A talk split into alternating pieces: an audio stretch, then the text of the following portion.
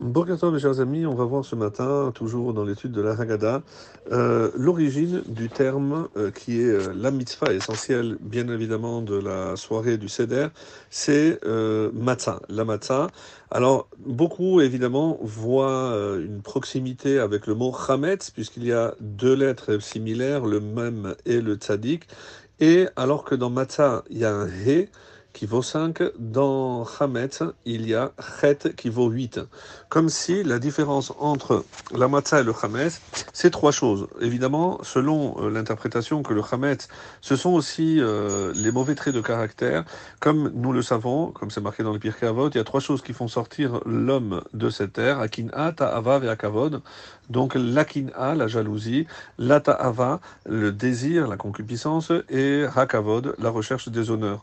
Donc si j'arrive à me défaire de ces trois qui me font sortir du monde, autrement dit qui me font gonfler, parce que malheureusement ça va entraîner l'orgueil et tous les mauvais traits de caractère. Donc quand je laisse monter la matzah, évidemment, ça devient hametz. Et c'est la différence entre ce chiffre 3. Ce sont les trois choses qui peuvent faire en sorte que l'homme soit plutôt hametz que matzah. La matzah, évidemment, c'est l'humilité, puisqu'elle ne monte pas, elle ne gonfle pas. Et comme on a vu également le terme de matzah, originellement, donc c'est l'origine, on a par exemple dans la Torah, Shne Anashim Nitzim. Quand Moshe est sorti vers ses frères, on dit qu'il a vu deux frères qui se disputaient, Nitzim. Donc si je réfléchis et je vois donc le terme matzah, matzah veut dire meriva. Une meriva, c'est-à-dire la dispute entre frères.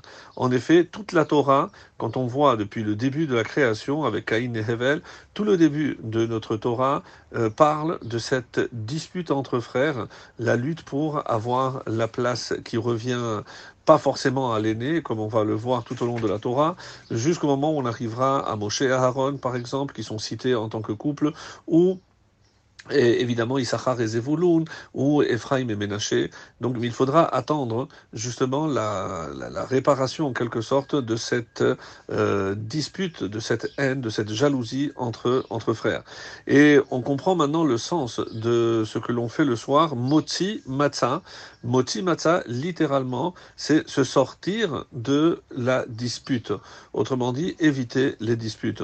Et là, on comprend que c'est pour ça que lorsque on dit que tout le Corban Pessah, c'est le fait que tout le monde mange ensemble, les familles pouvaient se réunir, c'est aussi pour montrer cette unité, mais aussi nous rappeler quelle était l'origine justement de cette descente en Égypte. Malheureusement donc c'était la vente de Yosef, la jalousie entre les frères, et on vient en quelque sorte réparer. C'est d'une certaine façon le Tikkun de la Sinat Chinam, et on comprend que le seder que nous faisons, ce n'est pas simplement pour rappeler le passé, mais pour nous projeter et surtout prendre conscience de ce qu'il faut faire, ce qu'il faut réparer. Et on le sait, le dernier temple a été détruit à cause de la Sinat Chinam, la haine gratuite. Donc c'est une fois qu'on aura véritablement réparé cette haine gratuite entre frères, c'est évidemment à ce moment-là qu'on verra la vraie délivrance. Alors, pour expliquer également le fait de placer trois matzot, on avait eu l'occasion aussi d'expliquer d'où vient cette origine, pourquoi on doit mettre trois matzot. D'habitude, on met deux matzot, comme le Shabbat, on met deux pains, même si ce n'est pas tranché de savoir si le jour de Yom Tov, c'était comme Shabbat et la veille, il y avait une double part. Donc, il y a les deux avis. Et pour ne pas faire de distinction, donc aujourd'hui, on fait deux pains pour qu'il reste entier et un que l'on doit couper, comme ça on aura toujours deux entiers. Alors maintenant, la question pourquoi 3, ce chiffre, il y a plusieurs explications.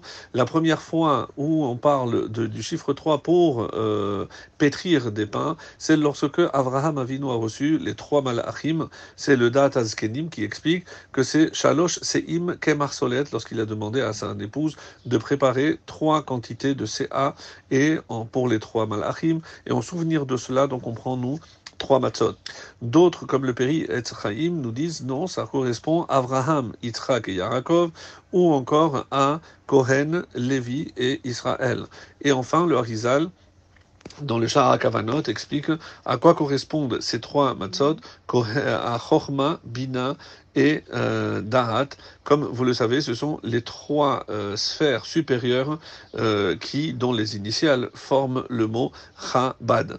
Alors, c'est la raison pour laquelle donc, on a toujours besoin, et comment on peut retrouver, enfin pour conclure, comment on doit aussi voir cette allusion à l'union parfaite, parce que la première matzah, elle symbolise, comme au Sinaï où on a fait une alliance avec Hachem, tout était parfait, c'était le symbole de ce qui est rond, c'est-à-dire l'infini, on a atteint aussi l'immortalité en quelque sorte, et ensuite malheureusement donc on a cassé cette union avec le veau d'or, et là Moshe a brisé justement les tables, donc c'est cette brisure symbolisée par la brisure des tables qui nous renvoie à la brisure de cette alliance. Et c'est pour ça que la troisième matzah vient pour symboliser cette union à nouveau lorsque le Mashiach viendra. Et là, on pourra rétablir cette union.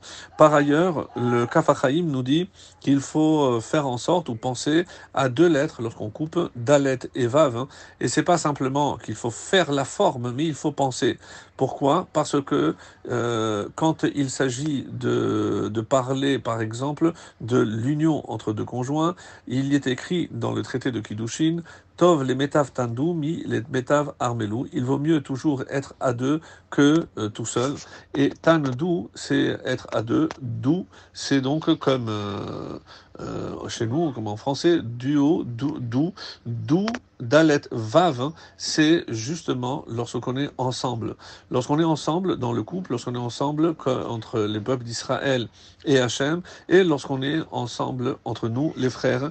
Et c'est ça, ce dalet et ce vav, qu'on a brisé, et c'est pour ça que cette union est cachée à la fin, lorsque enfin on va récupérer, précisément c'est le but donc du soir du seder, c'est réparer cette brisure, où on la retrouve également au niveau du mariage, où on met une bague qui est ronde aussi, et à la fin de la cérémonie, on brise justement un verre en souvenir de la destruction du temple, mais également pour nous dire que ce soit la seule chose qui soit brisée, pour que cette union que l'on a établie aujourd'hui ne soit jamais brisée. C'est ce que l'on souhaite également, que Be'ezrat Hashem, donc quand on va célébrer ce soir de Seder, eh ben, on puisse réparer la faute de l'avant de Yosef, la faute de Sinat Chinam, la haine entre frères, et une fois cette réparation atteinte, eh ben, on pourra tous ensemble se réunir à nouveau dans le Beth Amikdash reconstruit pour apporter le Corban